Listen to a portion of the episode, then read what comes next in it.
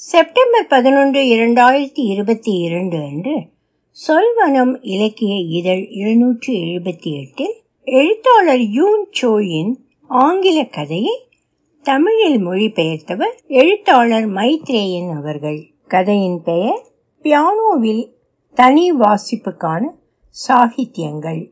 பாகம் ஒன்று. ஒலிவடிவம் சரஸ்வதி தியாகராஜன் பாஸ்டன். சனிக்கிழமை மார்ச் இருபத்தி நான்கு மாலை ஏழு பதிமூன்று மணி. சாரி சாரி சாரி என்றவாறே அவருடைய இசைக்கூடத்தின் இரட்டை கதவுகளோடு மல்லாடிவிட்டு சாரா நுழைகிறாள். முதல் கதவு வெளிப்புறம் திறப்பதே இரண்டாவது உள்நோக்கி திறக்கும்.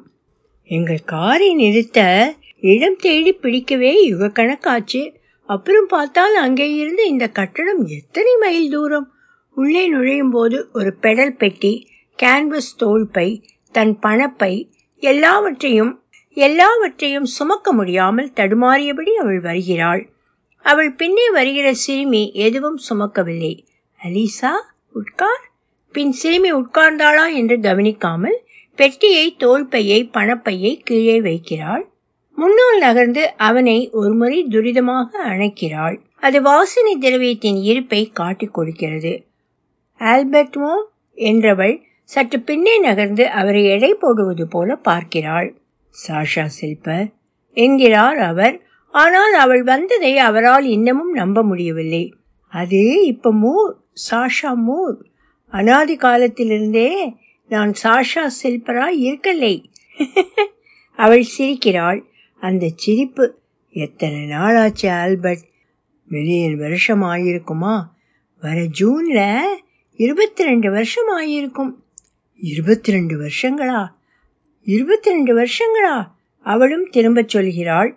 பிறகு சன்னமாக ஆமாம் இருக்கும். இயல்பாக மறுவினை செய்ய திணறும் ஆல்பர்ட் மௌனமாக இருக்கிறார். இது மிகவே அதிகப்படி. சாஷாவும் அவளுடைய நினைவுகளும் இரண்டாக அறைக்குள் நுழைந்து விட்டது போலவும் எங்கே பார்வையை செலுத்துவது என்று புரியாதது போலவும் உணரும் ஆல்பர்ட்டால் தன்னை அங்கு பொருத்தி கொள்ள முடியவில்லை. அவர் உடனே நினைவு கூர்ந்தபடி அவளுடைய சற்றே வினோதமான உடல் செய்கைகளை காணவும் செய்கிறார். காவிய பாடலை பாராயணம் செய்வது போன்ற கவனம் பிசகிய அவளுடைய பேச்சு முறையில் விழும் சொற்கள் யுகங்கள் மயில்கள் அனாதி காலம் சிரித்தபடியே மன்னிப்பு கோரும் அவள் வழக்கம் எப்போதுமே சிரித்துக்கொண்டே மன்னிப்பு கோரும் விதம். அப்ப ஒரு கணம் கழித்து அவள் துவங்குகிறாள் அப்ப இது வந்து என்ன சொல்ல? நான் என்ன சொல்ல வரேன்னா என்று தடுமாறுகிறாள். பிறகு அர்த்தத்தை கொணர முயல்வதை நிறுத்திக் கொள்கிறாள். ஏயப்பா தன் தலையை சிறிதே வேகமாக ஆட்டியபடி சொல்கிறாள். ஈகோ சோரினை பற்றிய அவருடைய நினைவுகளில் அவள் ஒரு பகுதி. சோர்கின் அவருடைய முன்னாள் ஆசிரியர் கடைசி ஆசிரியரும் கூட. நகரின் மேற்பகுதியின் மேல் பகுதியில் இருந்த இசைக்கூடத்தில் அந்த பாண்டித்ய வகுப்புகள் நடந்தன. இவரின் பதினெட்டு பத்தொன்பதாவது வயதுகள் வாழ்வின் அந்த கட்டம். அதை அவரால் இப்போதும் பார்க்க முடிந்தது.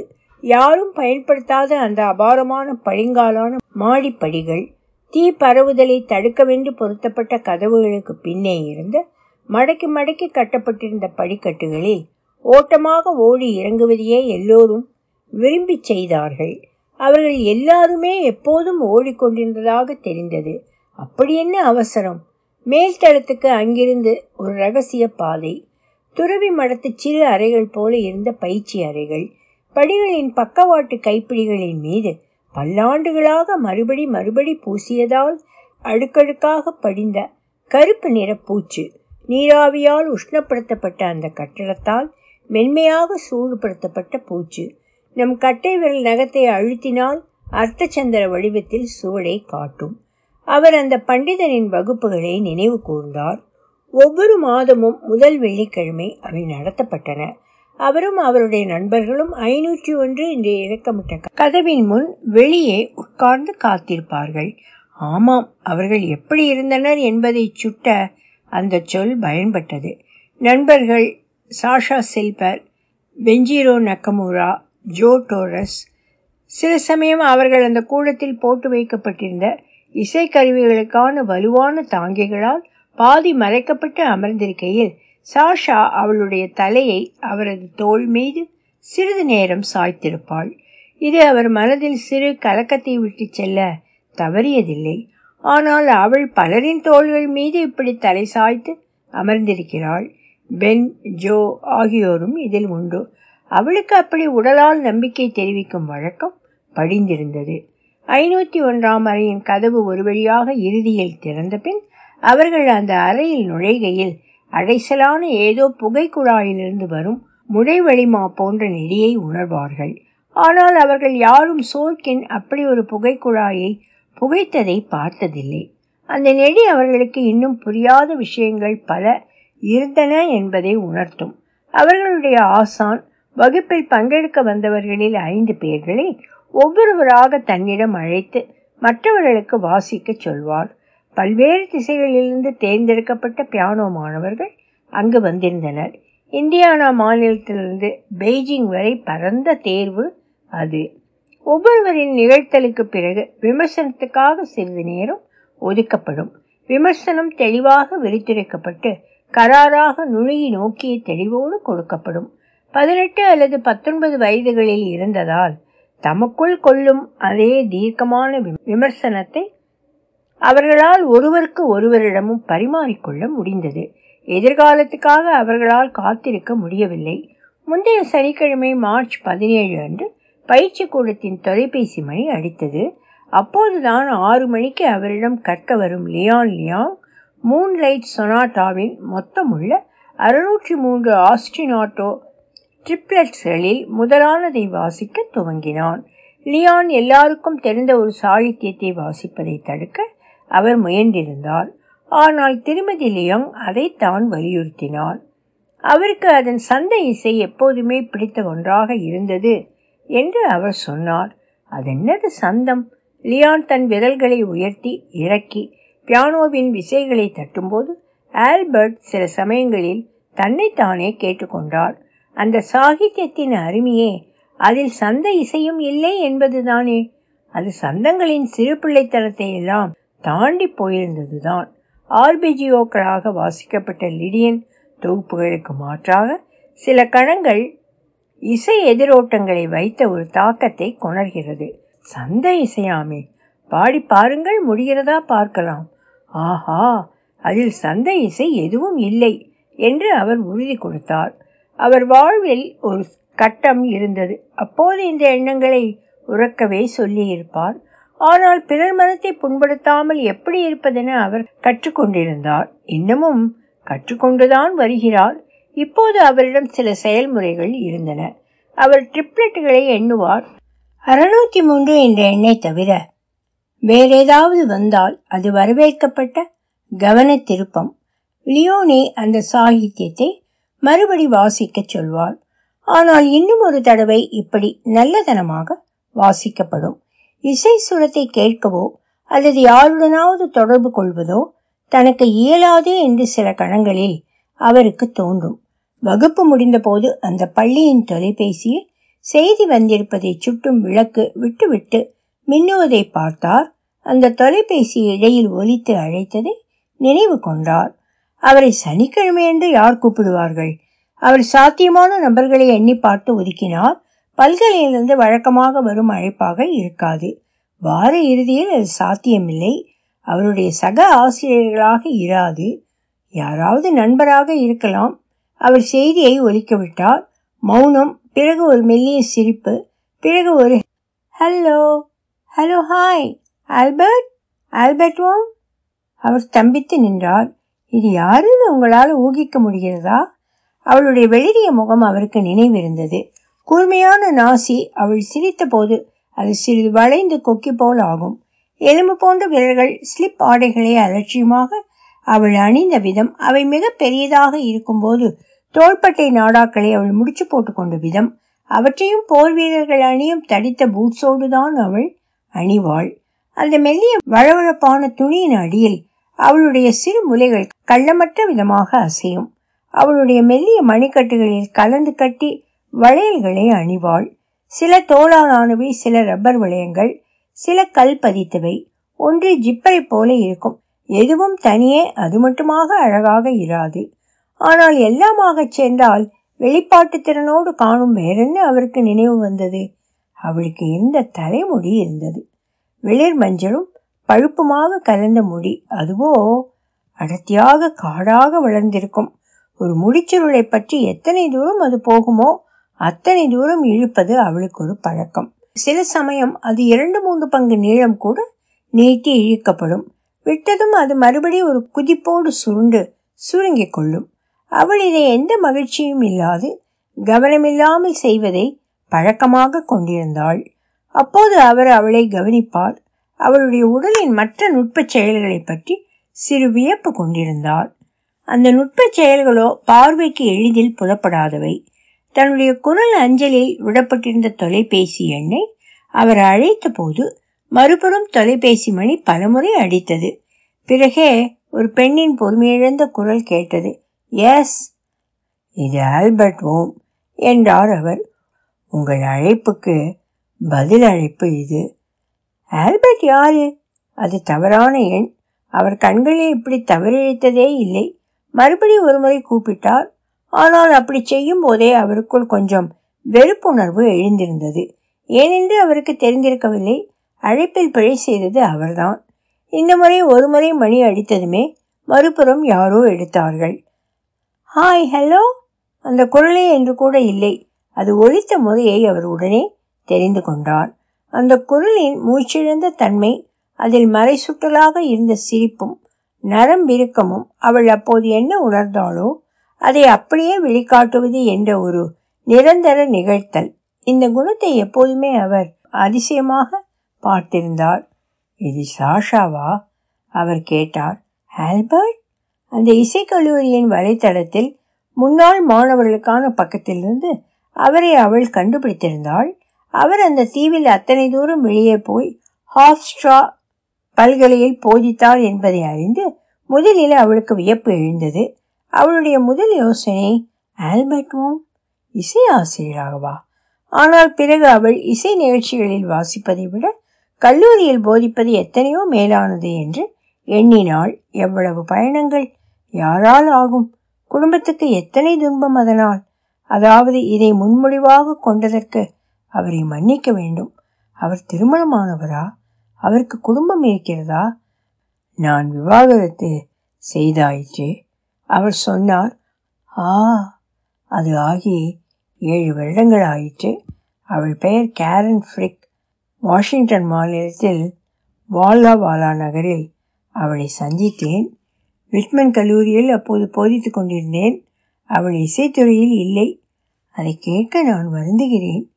விவாகரத்தை சொல்கிறேன். சரிதான். நாங்கள் பதினெட்டு மாதங்கள் மன வாழ்க்கையில் இருந்தோம். பிறகு எங்களிடையே பொருத்தமில்லை என்று ஒத்துக்கொண்டோம். அதை அவ்வளவுதான் உண்மையாக அவரால் சொல்ல முடிந்தது. தன்னுடைய மனமுறிவை புரிந்து கொள்வது அவருக்கு மிக கடினமாக இருந்தது. அதைவிட ஒரு காலகட்டத்தில் தன் விருப்பங்களை தினசரி பழக்க வழக்கங்களை இன்னொரு நபருக்காக மாற்றி அமைத்துக் கொள்ள தயாராகத்தான் இருந்தோம் என்பதை ஏற்பது இப்போது அவருக்கு துன்பமாக இருந்தது. அவள் பாதி கவனத்தோடு கேட்கும் வானொலி நிகழ்ச்சிகள் அவள் கட்டாயப்படுத்தி நடத்திய உரையாடல்கள் வருடங்கள் கடக்கையில் அந்த மனமுறிவை தனக்குத்தான் விசுவாசமாக இருந்தமே என்று அவர் பார்க்க தொடங்கி இருந்தார். உண்மையில் தான் மனம் புரிந்திருந்தவன் என்பதை நினைவு கொள்வது அவருக்கு வியப்பூட்டுவதாக கூட ஆகியிருந்தது. சரி என்றாள் சாஷா மறுபடியும் உற்சாகம் கொண்டவளாக தெரிந்தாள். இப்பெல்லாம் எல்லாருமே விவாகரத்து செய்கிறாங்க இல்லை மறுமணம் செஞ்சுக்கிறாங்க. மறுமணம் செஞ்சப்புறம் மறுபடியும் விவாகரத்து பண்ணுறாங்க ஆ இது நடு வயசு கோளாறாக இருக்கணும். கிரெக் அவர் என்னோட கணவர். அவரும் நானும் இப்போ இருபது வருஷங்களை தாண்டிக்கிட்டு இருக்கோம். அப்படி என்றால் அவள் பட்டப்படிப்பு முடிந்த சுருக்கில் மனம் செய்து கொண்டிருக்க வேண்டும். இருபத்தி ரெண்டு இருபத்தி மூன்று வயதில் இருக்குமா? சில சமயம் அவரை பார்க்குறப்ப நான் நினைப்பேன் நீங்க தான் யாரு? தான் சொன்னது ஒரு ஜோக் என்று அவருக்கு புரியும்படி அவள் சிரிக்கிறாள். அந்த ஜோக்கில் ஏதோ ஒன்று மிகவும் பழகியதாக பட்டது அப்படியே சாஷாவாக இருந்தது. அவளோடு சேர்ந்து சிரிக்கவோ அல்லது அவளை பார்த்து சிரிக்கவோ ஒரு அழைப்பு போல தெரிந்தது. இந்த மாதிரி சிறு சமாளிப்புகளுடன் உரையாடல்களில் நுழைவதை அவள் எப்படி முன்பும் செய்வாள் என்பதை அவருக்கு நினைவூட்டியது. வருகிற சனிக்கிழமையில் சந்திக்க அவர்கள் ஏற்பாடு செய்து கொண்டார்கள். இருபத்தி நான்காம் தேதி லியானின் வகுப்பு முடிந்த பிறகு ஏழு மணிக்கு அவள் தன் மகளை அழைத்து வருவாள். அதற்காகத்தான் அவள் கூப்பிட்டிருந்தாள். தன் மகளுக்கு ஒரு புது பியானோ ஆசிரியரை கண்டுபிடிக்கத்தான். அவர்கள் இன்னும் கொஞ்ச நேரம் பேசினார்கள். அது அநேகமாக எப்படி இங்கே வந்து போவது என்பது பற்றி. அந்த விவரங்களை அவர் கொடுத்தார். கல்லூரி வளாகத்துக்குள் வந்த பிறகு எப்படி எங்கே காரை நிறுத்துவது என்று சொன்னார். கார் நிறுத்த கட்டணம் வசூலிக்கும் எந்திரங்கள் பணம் மட்டும்தான் ஏற்றுக்கொள்வன. ஆனால் சனிக்கிழமைகளில் அவை வேலை செய்யாது என்று தெரிவித்தார். அவள் சொன்னாள் நீங்க மாறவே இல்லைன்னு எனக்கு தெரியறது இப்படி சொல்றதுக்கு என்ன அர்த்தம்? ஓ ஒண்ணுமில்லை என்றாள். மறுபடி சிரித்தாள். இவ்வளவோ இத்தனை விதமாகவோ சிரித்தவர்களை அவர் முன்பின் பார்த்ததில்லை. அப்புறம் ஆல்பர்ட் திடீரென்று கூர்மையுடன் விழித்தாள். இன்னொரு விஷயம். அவர் காத்திருந்தார். அவள் பணம் கொடுப்பதை பற்றி பேச்செடுத்தால் அதை மறுப்பதாக அவர் முடிவு செய்திருந்தாள் என்னோட அலீசா? அவள் அவள் அலீசா யார்? ஓ சரி சரி. அலீசா அவளுடைய மகள். ஆனால் ஒன்று பாருங்க. என்று திடீரென்று எழுந்த உறுதிப்பாட்டோடு சாஷா பேசினாள். விழுங்க. நீங்களே அதை பார்க்க போறீங்க? சனிக்கிழமை ஏழு மணிக்கு தானே சொன்னீங்க?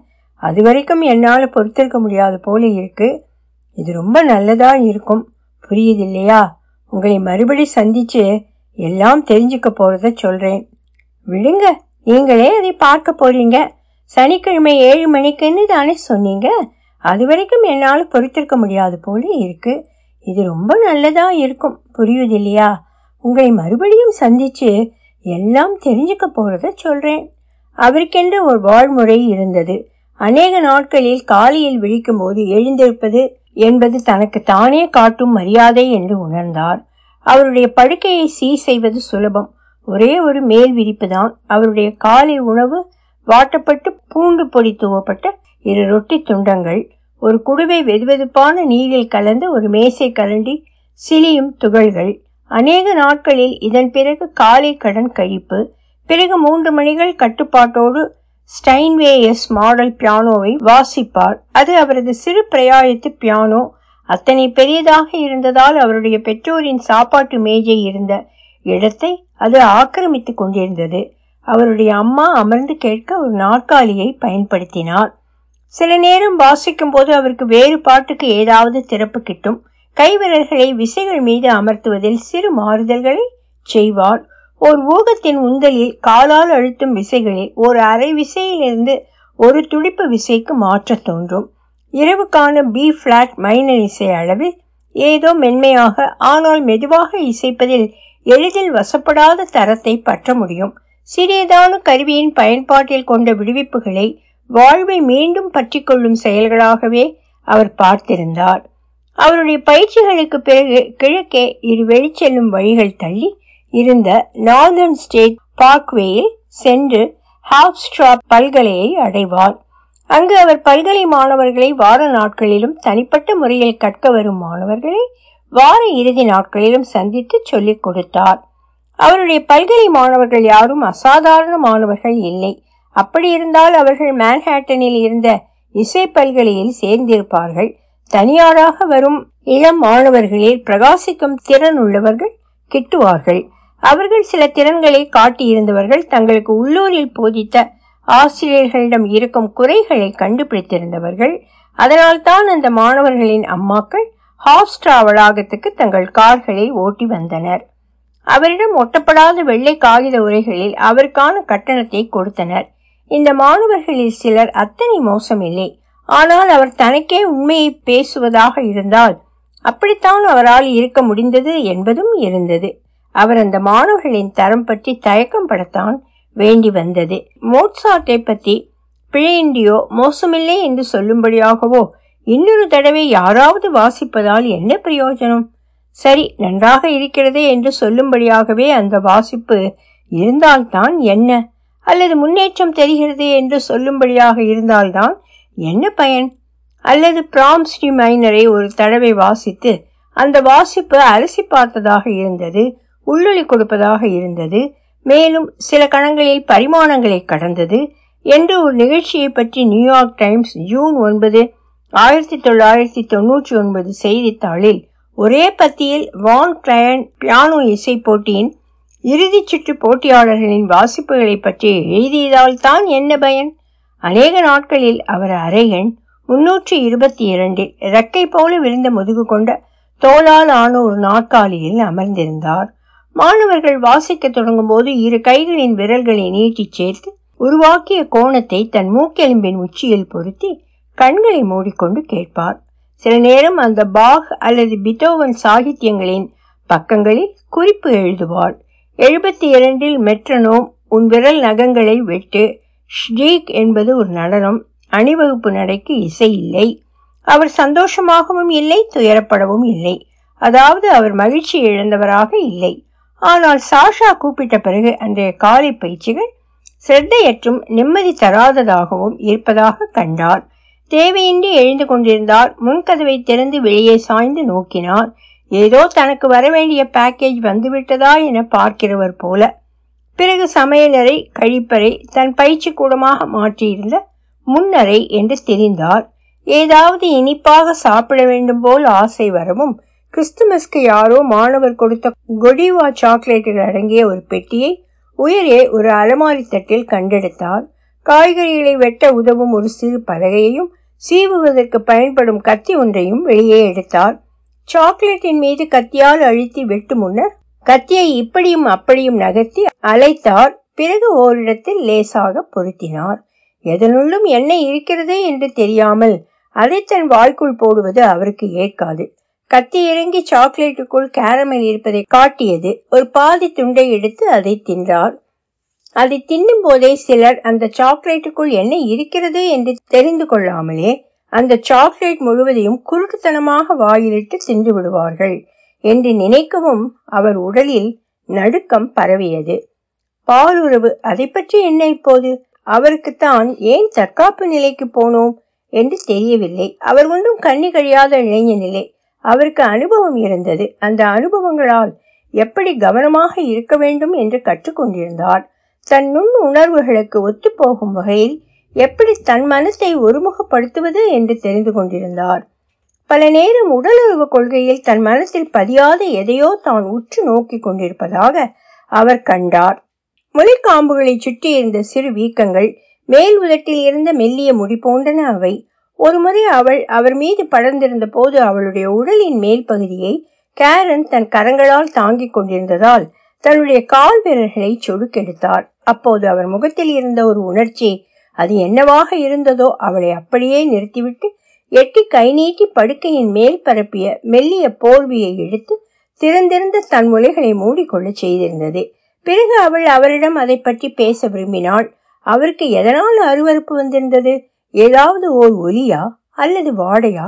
உடலின் நிலையா? அவருக்கு மன அழுத்தம் இருக்கிறதா? ஒரு நாள் அது என்ன என்பது தெளிவு என்று சொன்னாள். அவள்தான் அது இல்லையா? ஒத்துக்கொண்டு விடுங்கள். அவருக்கு அவள் வசீகரமாக இல்லை. இதில் இருந்து சவாலை புரிந்து கொள்ளும் அளவுக்காவது அவர் ஒரு கணவனாக இருந்தார். ஆனால் அந்த சவாலை எப்படி எதிர்கொள்வது என்று அவருக்கு தெரிந்திருக்கவில்லை. உண்மையாக சொல்வதானால் பாதை அத்தனை தெளிவாக இல்லை என்றுதான் அவர் நினைத்தார். அந்த சொல் வசீகரமாக அது எப்படி பயன்படுத்தப்படுகிறது என்பதும் நாம் எப்படி ஒருவரை வசீகரமாக இருப்பவர் என்றோ அப்படி இல்லாதவர் என்றோ பார்க்கிறோம் என்பது அவருக்கு ஒருபோதும் புரிந்ததில்லை. தன்னளவில் அவர் அழகு என்பதன் பொதுவான அளவை எதனாலும் பாதிக்கப்பட்டதில்லை. பெரிய மார்பகங்கள் கிண்ணென்று இருக்கும் கால் கைகள் அழகான முகம் அவையெல்லாம் என்ன காட்சி வடிவ கலைகள்? பிறகு அவரை விட்டு பிரிந்து கொஞ்ச நாட்கள் கழிந்து கேரன் இறுதியான ஒரு கணிப்போடு வந்தாள். இல்லை என்றால் அவர் அவளுக்கு இதை செய்ய அவள் விடப்போவதில்லை தன்னிடம் ஏதோ குறை இருப்பதாக அவளே நினைத்து கொள்ளும்படி அவர் செய்ய அவள் விடப்போவதில்லை நிஜத்தில் அது அவரிடம்தான் இருந்தது. அவரிடம் ஏதோ குறை ஆழ்ந்த குறை இருக்கிறது. உண்மையை சொன்னால் அவள் அவரை பார்த்து பரிதாபப்பட்டாள். அவர் ஏதோ மாதிரி ஏதோ அது என்னவாக வேண்டுமானாலும் இருக்கட்டும். அவள் இனிமேல் இதை செய்ய போவதும் இல்லை. தன் வாழ்வை அவளுக்கு வாழ வேண்டி இருக்கிறது. சந்தோஷமாக இருங்கள். தன் விவாகரத்துக்கு பிறகு அவர் இன்னுமே அடமாக ஆனார். தன் நாற்பதுகளில் நுழையும் போது நான் யாராக இருந்தேனோ அதுதான் நான். என்று முடிவு செய்தார். அவர் இனி மாறமாட்டார். தன்னுடைய தன்மையை அவர் சோதிப்புக்கு உட்படுத்தப் போவதில்லை. தான் யாரென்று பரீட்சை செய்ய போவதும் இல்லை. தன்னிடம் என்ன பழுது இருக்கிறது என்று அவர் யோசித்து குழம்பப் போவதில்லை. அவளுக்கு என்ன தைரியம் அப்படி பேச? உடலுறவு என்ற செயலை பொறுத்து தன் இந்திரிய வெளிப்பாடு தனிமையில் நடப்பதுதான் சிறந்தது என்று உணர தலைப்பட்டார். குடல் கழிவு வெளியேற்றம் போல அதுவும் ஒரு நோக்கத்தை அடையும் செயல்திறன் அவ்வளவுதான். தன் வாய்க்குள் மிருதுவான மேலெண்ணத்தில் ஒட்டியிருந்த மீதி பாதி சாக்லேட்டை கீழே தள்ளினார். தொண்டையில் தசைகள் அந்த செயலுக்கு மறுவினை தெரிவிக்கும் வகையில் சுருங்கியதை கவனித்தார். நன்றாக விழுங்கினார். டேரனை பற்றி அவர் யோசித்து பல வருடங்கள் ஆகியிருந்தன பின் இப்போது போய் ஏன் அவளை பற்றி யோசிக்க வேண்டும்? தொடரும். பின் குறிப்பு. யூன் சோய் இந்த உச்சரிப்பு இங்கிலீஷ் மொழிப்படியான உச்சரிப்பு. கதாசிரியர் அமெரிக்காவாசி. இங்கிலீஷ் மொழியில் அவர் பெயர் யான் சாய் என்று எழுதப்படுகிறது. அவருடைய பிரசுரகர் இந்த பெயரை யூன் சோ என்று உச்சரிக்கலாம் என சொல்கிறதாக தெரிகிறது. கொரிய மக்கள் தம் மொழியில் செய் யுன் என்று உச்சரிப்பார்கள். ஏனெனில் சே என்பது குடும்ப பெயர் யுன் என்பது தனிநபரின் சொந்த பெயர். கொரிய மொழியில் குடும்ப பெயர் முதலிலும் சொந்த பெயர் அடுத்தும் வரும். தவிர கொரிய மொழியில் நீட்டப்பட்ட உயிரெழுத்துக்கள் இல்லையாம் அதாவது ஏ ஓ உ இ போன்றன இல்லை. மாறாக ஏ இ ஓ உ என்பன மட்டுமே உண்டு என்று தெரிகிறது. அதனால் யூன் இல்லை யுன். ஆனால் சே என்று வழங்கணுமா? செய் என்பதுதான் சரியா என தெரியவில்லை. இங்கிலீஷில் இரண்டும் மாறி வருகின்றன. சொந்த பெயர் முதலிலும் குடும்ப பெயர் அடுத்தும் வரும். உயிரெழுத்துக்களில் நெடில் குறில் இரண்டும் உண்டு. இங்கு இங்கிலீஷ் வழக்கத்தில் பெயரை கொடுத்திருக்கிறேன். காரணம் புத்தகத்தில் அவர் இங்கிலீஷ் வழக்கப்படியான பெயரை தான் கொடுக்கிறார். கொரிய மக்களிடம் பேசுகையில் இந்த ஆசிரியர் பற்றி பேசினால் செய் யுன் என்று உச்சரித்தால் அவர்களுக்கு உடனே புரியலாம். மேலும் இவர் கொரிய வம்சாவளி அமெரிக்கர். கதைகளும் இங்கிலீஷில் தான் எழுதப்பட்டிருக்கின்றன. ஒலி வடிவம் சரஸ்வதி தியாகராஜன் பாஸ்டன்.